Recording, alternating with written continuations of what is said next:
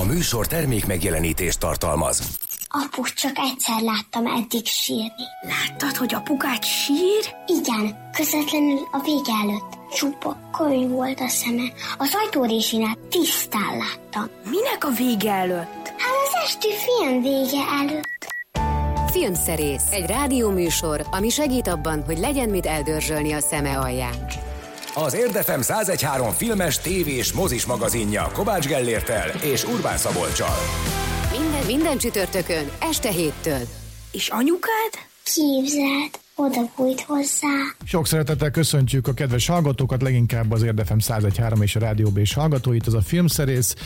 Én a stúdióban Urbán Szabolcs, Kovács Gellért pedig otthonról Discordon keresztül jelentkezik. Hello Gellért! Szevasz, Szabi, üdvözlöm a kedves hallgatókat! Na, hát miről számoljak be? Hát most ilyen Star Wars őrület van nálunk. Nati fejébe vette, hogy nézzük végig az első résztől, ami a negyedik résztől, a teljes, nem tudom, milógiát, és nem tudom, hol tartunk most. Ja nem, bocsánat, nem időrendben, tehát az első résztől nézzük, tehát a bajos árnyakról. A történet szerinti időrendre gondolsz. Így van, jól megkavarták ezt a sztorit. Hát arra jutottam, én 1 milliószor láttam mindegyik részt nyilván, és arra jutottam, hogy hát azért vannak ilyen burleszk-szerű dolgok. Tehát kicsit ilyen Szuhai Balázs show például a C-3PO-nak a jelenléte, meg hát vannak benne ilyen kis bugyutapoénok. Hát a Jedi visszatérnél tartottunk, egy ugye felújított változatot néztünk, amiben belekerültek, ezt már megbeszéltük egyszer itt az adásban, belekerültek ilyen méltatlan elemek, már ami a szereplőket illeti. Tehát akkor még nem volt ott, nem tartott ott a technológia, a CGI technológia, hogy mondjuk ez ne legyen ilyen megmosolyogtató, szerintem legalábbis, ahogy én látom. Jobban örültem volna az eredeti verziónak. Hát igen, egyébként ez az eredeti verzió hát valahol elérhető legálisan, de nem annyira legálisan egyébként, mert mindenhol elérhető, és az kiderül, hogy akkor még... Szóval, hogy a Lucas ugye azzal magyarázta ezt a hozzányúlást is, egyrészt azzal, hogy már azzal készítette elő a bajós árnyaknak a bemutatóját, meg hogy egy csomó olyan dolgot nem tudott annó a 70-es, 80-as években megcsinálni az ős trilógiával, amit akkor megszeretett volna, ez volt a próbószöveg, de hát igazából ekkor kezdte el szerintem úgy az igazán a kapcsolatot elveszteni a saját teremtményeivel, vagy a saját maga által megteremtett Star Wars univerzummal.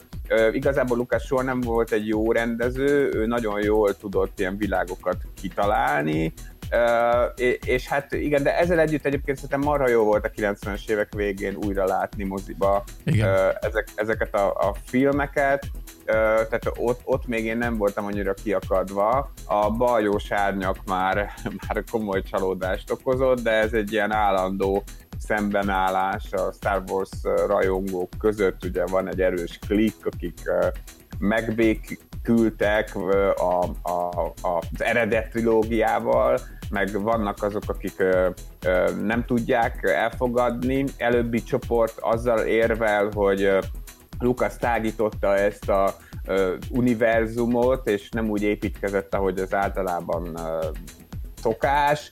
A többiek meg pont azt sérelmezik, amit te is említettél, ami már egyébként a Jedi visszatérnek a felújított változatában is hangsúlyosabb volt, hogy kicsit ilyen debil lett az egész, vagy ilyen nem jó értelembe vett gyermekded mese. Valóban mai szemmel nézve a digitális trükkök akkor még igencsak bölcsőben ringatták magukat, vagy hát a készítők ringatták őket, de egyébként most a Star Wars az abból a szempontból megint a szerintem eléggé méltatlan új trilógia záró, a Skywalker kora epizód után megint most hát a rajongók kedvében jár, vagy az összes rajongó kedvében jár, ugye a Mandalorian című tévésorozattal, aminek a nagy találmánya ez a BB Yoda figura, aki ugye hát nem Yoda, de így nevezték el, a sorozatban Child-nak hívják, meg most már aztán máshogy is hívják, de nem spoilereznék, el a dolgot. Szóval, hogy érdekesek ezek az utak, amiket itt bejárnak a Star Wars-szal, a Disney-nél, és hogy közben meg ugye olyan híreket is olvasni, így időnként a Lucas azért elcsepegteti a dolgokat, hogy ő mondjuk merre vitte volna, milyen irányba vitte volna az új trilógiát, ha nem adja el a Disneynek cakkumpak az egész franchise-t, meg a Lucas filmet, meg mindent, de hát azt már úgyse tudjuk meg. Ennek örömére szerintem mondjuk el, hogy mi lesz a mai adásban, jó? Oké. Filmszerész a mai epizód tartalmából. Hát beszélünk arról, hogy a Warner stúdió, hát sokak szerint, mert hogy sokak így fogalmaznak, robbantotta az atomot néhány napja, hogy mivel, hát ezt kibeszéljük, egy nagyon-nagyon komoly bejelentéssel, ami az ő filmjeik, a nagy költségvetésű filmjeik sorsát meghatározza majd az elkövetkező egy évben, legalábbis a mostani bejelentés szerint, aztán persze majd meglátjuk, mit tettünk, de pontosan mi ez, arról majd beszélünk az adásban. Valóban a maga nevében egy forradalmi bejelentésről van szó, és senki nem tudja igazából, hogy mi lesz ennek a következménye. Aztán utána rögtön beszélünk arról a filmről, amit a múlt héten beharangoztunk, akkor még a premier előtt voltunk, hogy a Netflixre került föl David Fincher új mozia, amit a 17-18 éve elhunyt édesapja forgatókönyve alapján készült, az Aranypolgár forgatókönyvírójáról szól ez a film, ez a Mank, vagy Mank, majd ezt is megbeszéljük, hogy Mank, hogy kell ejteni, mert hogy ez egy név, egy rövidített név igazából. Beszélünk az Euphoria című tévésorozatnak, HBO szériának a külön kiadásáról, ami most került fel az HBO Go-ra, ami egy ilyen extra epizód tulajdonképpen. Aztán beszélünk egy új Kevin Costner filmről, ennek címe Let Him Go, és az adás végén pedig, hogyha jut időnk, hát valamennyi biztos jut, akkor most elég sok szülinap volt, 3 szülinapost fölköszöntünk, Julianne Moore, Daryl Hannah, akik most voltak 60 esztendősek, és Jean-Luc Godardot is, aki meg 90 éves volt. Ami pedig a zenéket illeti, néhány napja hunyt el Pécsi Ildikó, aki nem olyan régen volt egyébként 80 esztendős, és akkor hosszabban is beszéltünk róla az adásban, és most a zenékkel ráemlékezünk, illetve hát az egyik leghíresebb, vagy azt mondom, hogy a legtöbbek által ismert szerepére, a Linda című tévésorozatra, amelyben ő Bodrogi Gyulának a szomszédját per szerelmét per élettársát alakította. Nevelőnőjét. Igen, aki süteménnyel tömte, és közben párhuzamosan le is akarta fogyasztani az ő drága Béláját. Bűbályos alakítás volt, és nem olyan nagyon régen megjelent egy lemez, egy hiánypótló lemez a Linda sorozat zenéjével, ugye a főcím zenét és a score többi részét Vukán György szerezte, és ő adta elő a zenekarával. Ezeket fogjuk hallgatni, plusz néhány érdekesebb remixet, amik a Linda főcím zenéje alapján, vagy zenéi alapján készültek, de most először Vukán György eredeti Linda főtémáját hallgatjuk. Linda!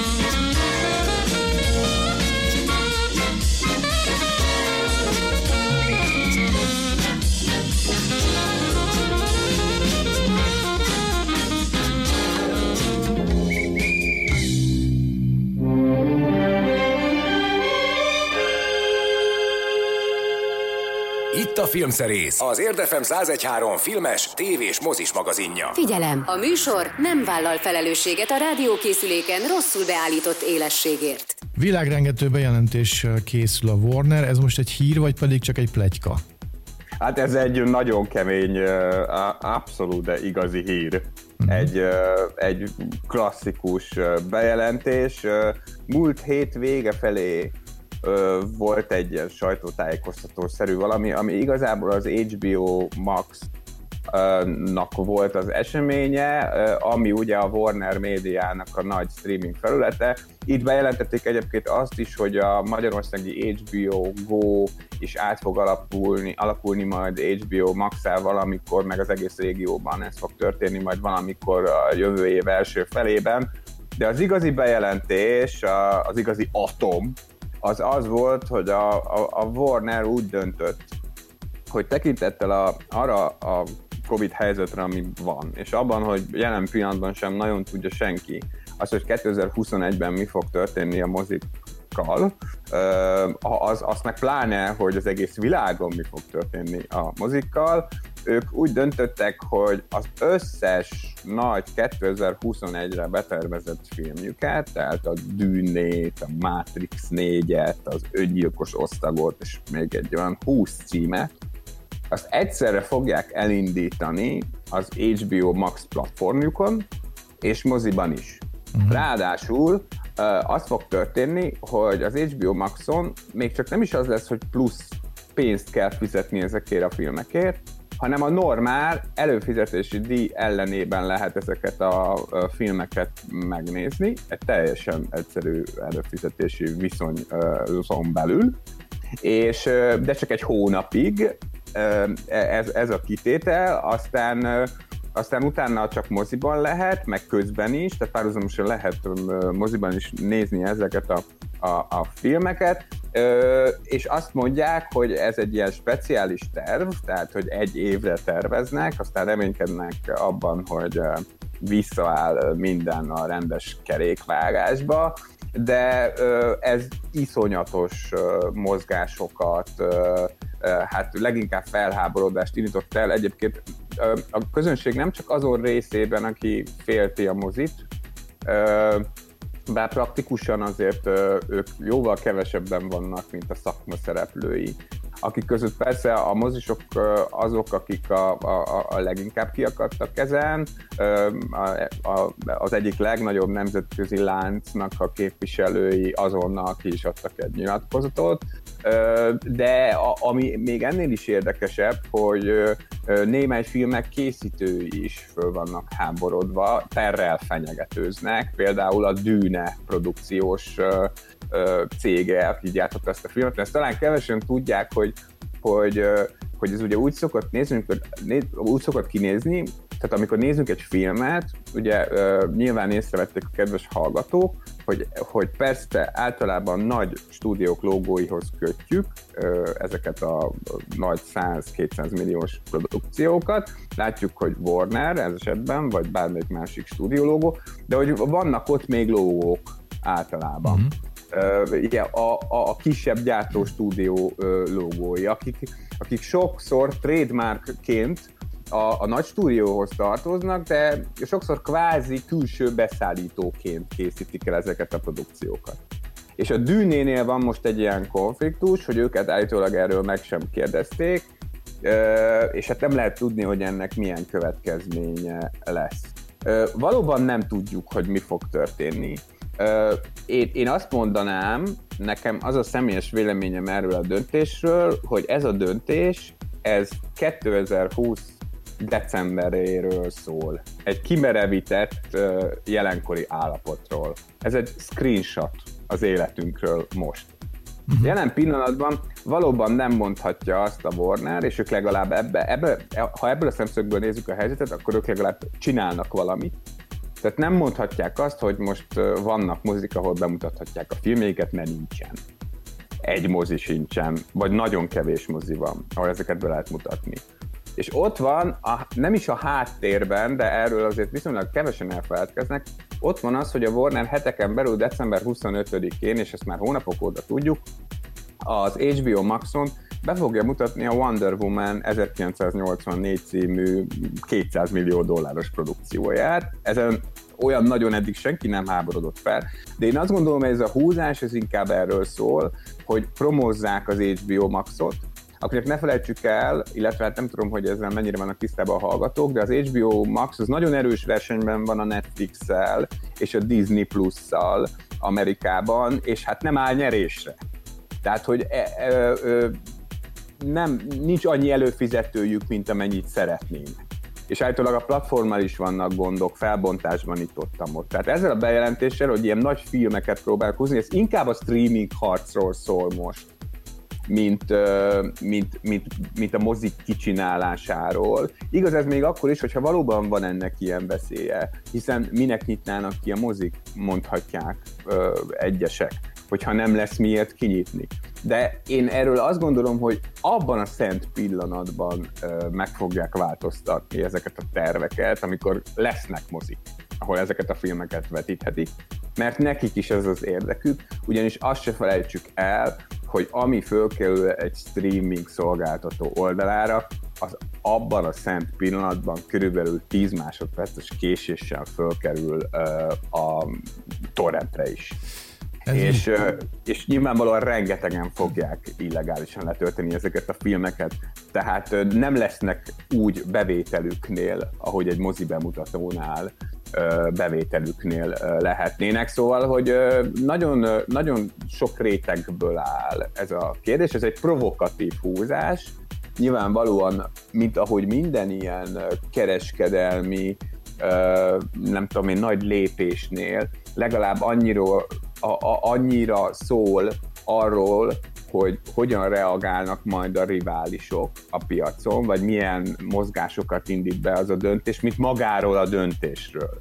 Tehát szerintem igazából a Warnernél is kíváncsian várják a fejleményeket, és leginkább azt, hogy ez a kísérleti produkció, vagy ez a kísérleti húzás Wonder Womannek a december 25-i HBO Maxos debütálása, ez mit fog majd eredményezni, hogy hány új előfizetőt tudnak maguknak szerezni, meg úgy egyébként, hogy mit indít el az iparágban. Mi is kíváncsian várjuk majd a fejleményeket. Most Pécsi Ildikóra emlékezünk, mint az egész műsorban zeneileg. Az egyik legcukibb szerepéről kapcsolatban a Linda című tévésorozatról van szó, melynek zenét nagyrészt Vukán György írta, úgy, mint a most következő Linda Theme 2 címűt is, vagy munkacíműt is, az melyik a második? Mindjárt meghallgatjuk. Ez az a rész, ami általában akkor szokott szólni, amikor ilyen, nem tudom én, sötét helyre ment be a Linda zseblámpával, és nyomozott ilyen tüm-tüm-tüm-tüm, tehát ilyen kicsit ilyen krimis vonulat, ezt fogjuk most meghallgatni.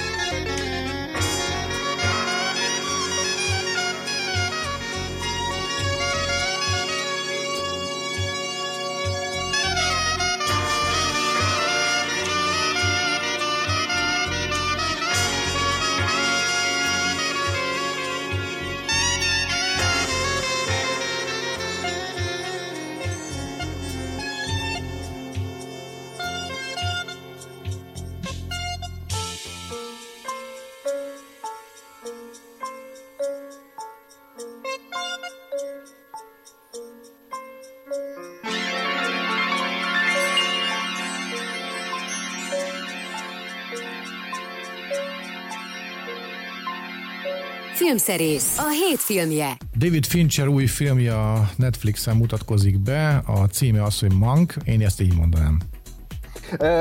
Igen, egyébként meg még ezen kívül kétféle módon lehet ezt mondani. Ugye Herman G. Mankiewicz vagy Mankiewicz története, aki egy forgatókönyvíró volt Hollywoodban, vagy hát a régi Hollywoodban a 30-as, 40-es években, és ugye ő lengyel származású, tehát lengyel bevándorló szülők gyermeke. Tehát, hogyha lengyelesen ejtjük, akkor Mankiewicz, viszont a filmben, mivel hát ugye Hollywoodban játszódik a történet, meg hát az angolok azok ugye szinte mindent ilyen megúszós módon ejtenek, maga Gary Oldman is Mankiewiczként ejti a nevét, úgyhogy szerintem ejthetjük így is, meg úgy is, sehogy nem csinálunk rosszat. Valóban David Fincher jó néhány éve a Holtodiglan óta nem készített nagy játékfilmet, tévésorozatokat is tápolt, és azoknak a részeit rendezte, de ez egy nagyon-nagyon régi szívügye volt. Édesapja egyetlen egy forgatókönyvet írt, amely megmaradt ebben a kész formájában, de egyébként az Aviator című Scorsese filmnek az alapját is képezi az ő egyik írása, de a Mank volt az, ami ő jegyzett, vagy amit nagyon szeretett volna eladni, és a Fincher már amióta befutott filmrendező lett, azóta azon dolgozott, hogy megvalósulhasson ez a film. Az édesapja a 2000-es évek elején halt meg, közel 20 éve, és hát most jutott el odáig a Fincher, hogy a Netflix adott neki annyi pénzt, hogy megcsinálta ezt a fekete-fehér noárt, ami tulajdonképpen annak egyfajta fikciós variációja, hogy ki is írta, pontosabban arra a kérdésre ad egyfajta választ, hogy ki is írta az Aranypolgár forgatókönyvét. Ugye az Aranypolgár a filmtörténet egyik leghíresebb filmje, Orson Welles, a monomániás Orson Welles rendezte, főszerepli, és hát Mankiewicz mellett ő jegyzi a forgatókönyvet is, melyért megkapták a film egyetlen Oscar díját egyébként megosztva. És hát ezt hozzá csatoljuk igazából a filmnek az összes történetmesélési novumját, trúváját is Welleshez kötjük, de ez a film, ez azt állítja, hogy igazából az Aranypolgár története, az, hogy Mankiewicz bevállalta ezt a sztorit, amely rengeteg valós hollywoodi figurára, akkori befolyásos amerikai személyiségre utal. Pontosabban egy sajtó Cézárnak az életén alapszik, és ezért nem is nagyon akarta senki, hogy ez a film elkészüljön. Szóval, hogy ez az ő kockázata volt, és ez igazából az ő forgatókönyve. Erről szól ez a film, és arról, hogy milyen életben maradni, vagy milyen volt életben maradni Hollywoodban, hogy hogyan kerülhetett körön kívülre az ember, hogy nagyon sokszor mennyire ártalmas tud lenni a karriernek, ami a szívemen, az a számon mentalitás. Magyarán, hogy ez a Mank, ez micsoda tragikus hős volt, mindezt egy igazán kemény vonalas benfentes filmben, amit tényleg akkor lehet igazán élvezni, hogyha az ember legalább kétszer látta az Aranypolgárt, de az sem árt, hogyha egy picit jobban tisztában van a korabeli viszonyokkal, mert nagyon sokat dobálóznak ebben a filmben nevekkel, nem mondanak el benne mindent kétszer, és ebből a szempontból még annyira sem közönségbarát a film, mint amennyire mondjuk a picit hasonló Tarantino film volt egyszer egy Hollywood volt, ami néhány évtizeddel később játszódott. Szerintem fantasztikusan erős cucc egyébként a Mank. Én minimum 5 Oscar jelölést jósolok neki, Gary Oldman biztos jelölik, a forgatókönyv biztos jelölik, és hogyha egyébként a forgatókönyv esetleg Oscar-díjat kapna, akkor én azt gondolom, hogy Jack Fincher lenne az első olyan Oscar-díjas forgatókönyvíró, aki ennyi idővel a halála után kap posztumusz Oscart. Persze ezt nem tudjuk, hogy ez fogja majd következni, de arra fejemet merem tenni, hogy a Mank a mostani nagyon furcsa Oscar szezonnak az egyik nagy befutója lesz, elég sok jelölés lesz, és valószínűsítetően ez akkor is így történne, hogyha nem lett volna Covid. Pécsi Ildikóra emlékezünk, aki nemrégiben hunyt el néhány nappal ezelőtt, és az egyik legaranyosabb szerepével kapcsolatban játszunk zenéket, ez a Linda című sorozat, és most egy remix következik a 2-2 tánczenekar jó voltából, ez a fő téma átvariálva, vagy valami más? Igen, az abszolút egy ilyen tánczenés formában, kicsit ilyen regis formában van feldolgozva. Egyébként most néztem meg, hogy ugye a Pécsi Ildikó sorozatban Klárikaként van emlegetve, és én nem is tudtam, hogy volt a karakternek másik neve is, vagy hát a családi neve, Steinbach Klárára.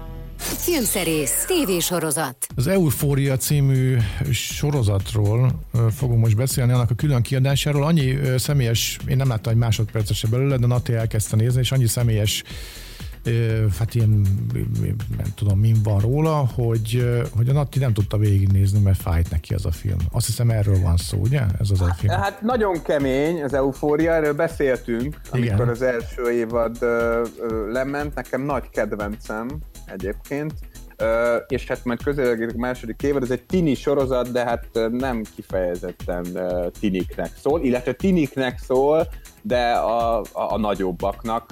Akkor is beszéltük róla, hogy annyira explicit ez a sorozat drog, szex és minden más terén, hogy az HBO Go-tól némileg szokatlanul a részek elején ki is van írva egy insertben, hogy tessék vigyázni, mert ez igazán felnőtt tartalom. Egyébként ez egy izraeli sorozat alapján készült széria, de nagyon elrugaszkodik az eredetitől, tehát abszolút, de az amerikai tinikről szól. Főszereplője Zendaya, aki egy ilyen Disney sztárból lett nagyon komoly popstar, és nagyon komoly színésznő, mert az Euphoriában tényleg fantasztikusat alakít, és hát ez, amiről most beszélünk, ez a különkiadás, ez valóban egy ilyen karácsonyi különkiadás, egy 50 perces különálló rész, ami, de nem tudom azért azt mondani, hogy azoknak is jó, akik nem nézték a sorozatot, mert azoknak szerintem kicsit unalmas, meg nem nagyon találnák meg a kapcsolódási pontot, de ez valóban inkább ajándék a rajongóknak, egyetlen egy beszélgetés egy étkezdében, a főszereplő Rue, vagyis hát Zendaya között, és egy olyan drogos pasi között, aki ex-drogos pasi között, aki hát neki próbál segíteni egy ilyen támogatóként, miután a karakter visszaszokott a cuccozásra, és karácsony este, szenteste beszélgetnek, tulajdonképpen erről szól ez a rész, és majd lesz egyébként egy másik különkiadás is januárban, ami meg a másik főszereplő, a transznemű főszereplő Tini Jules szemszögéből meséli el, hát majdnem ugyanez, de legalábbis a Rúval való kapcsolatáról majd megismerhetjük az ő fókuszát. Amiről mindenképp szeretnék még beszélni nagyon gyorsan, az az, hogy ennek a sorozatnak magyar operatőre van, Rév Marcelnek hívják, egy igazi géniusz, egy fantasztikus zseni,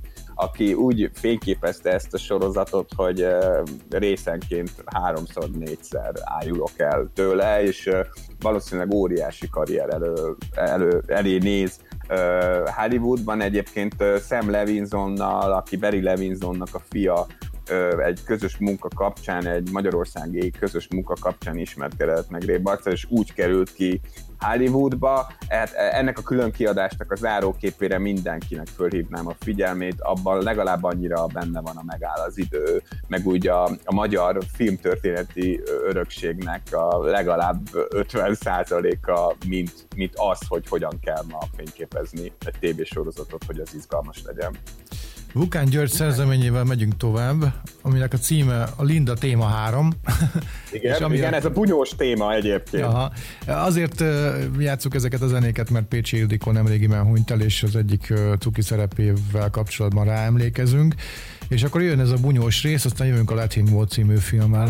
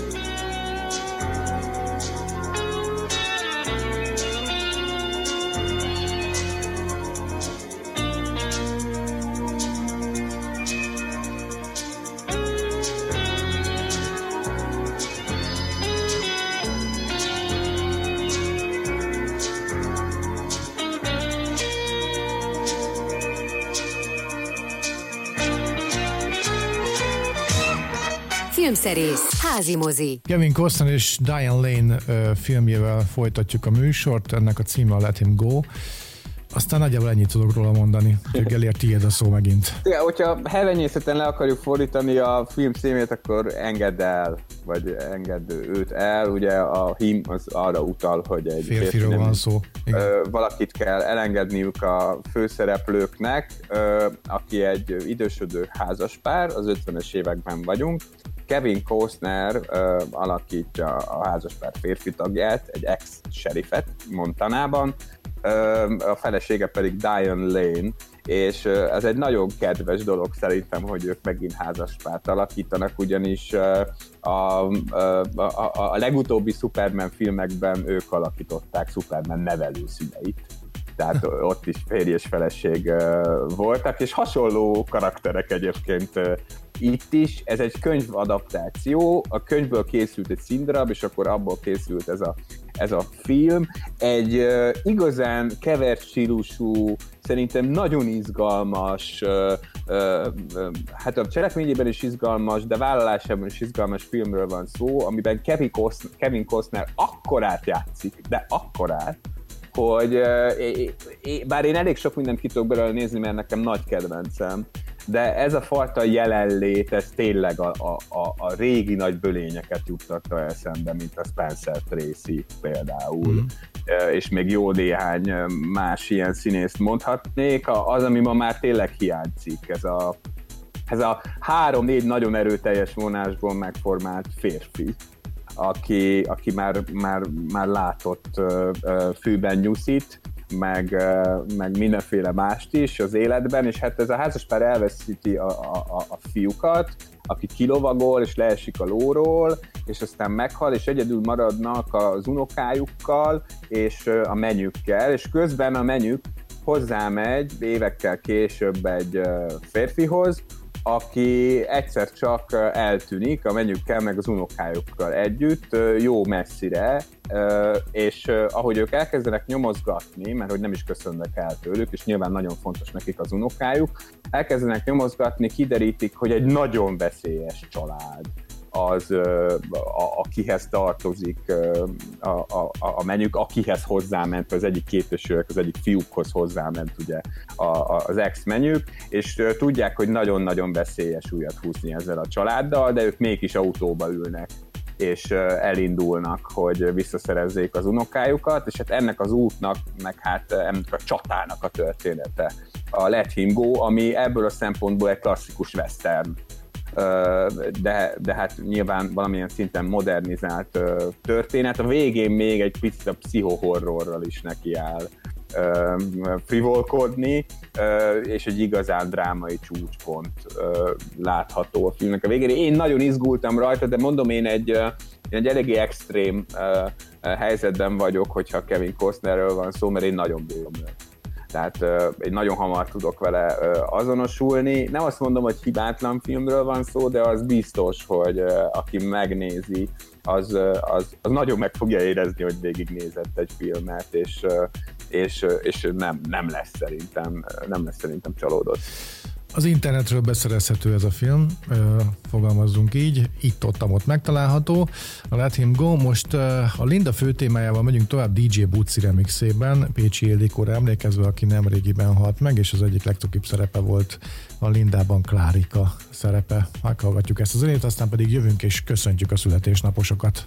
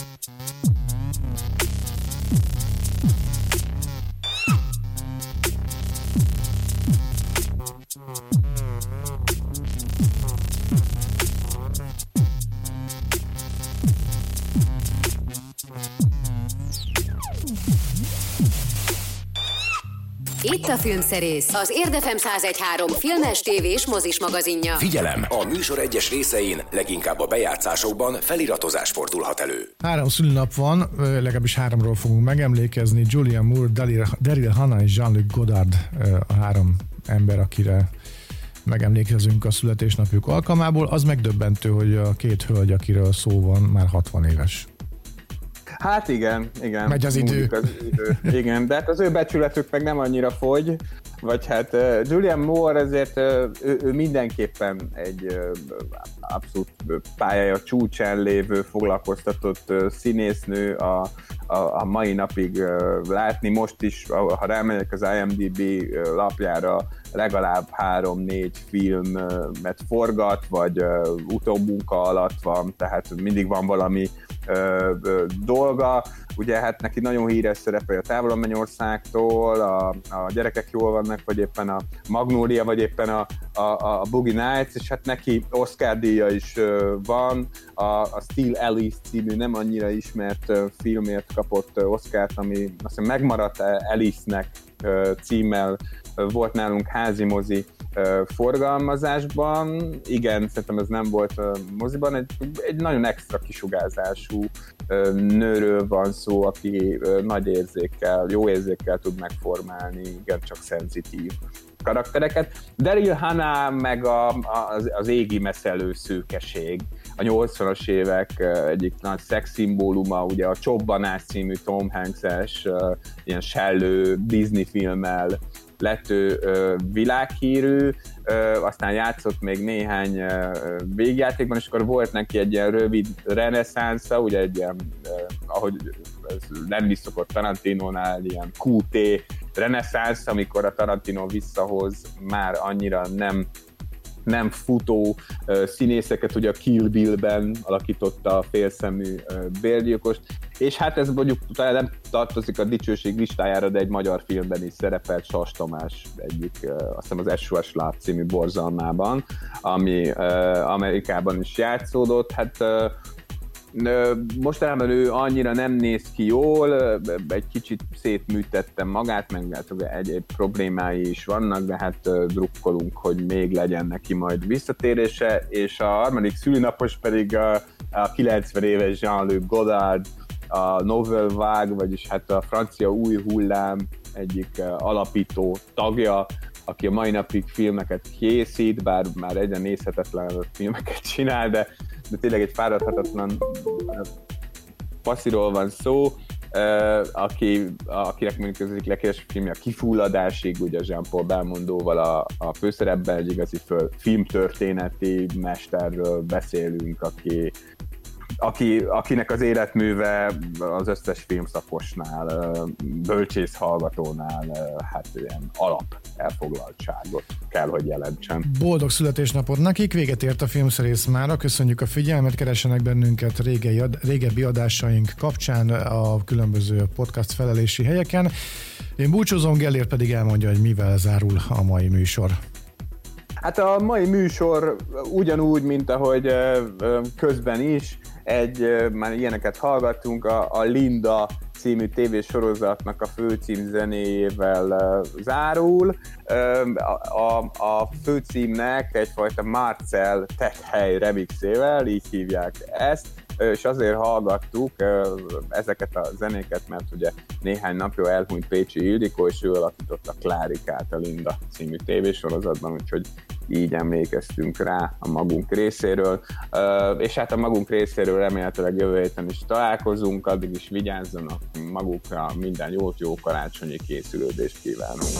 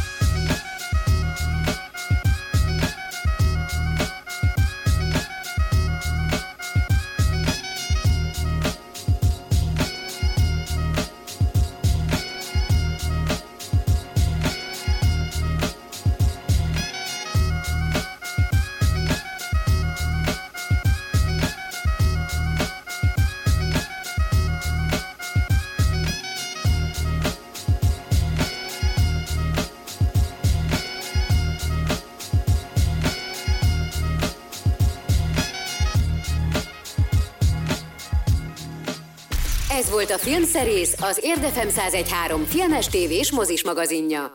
A műsor termék megjelenítést tartalmazott.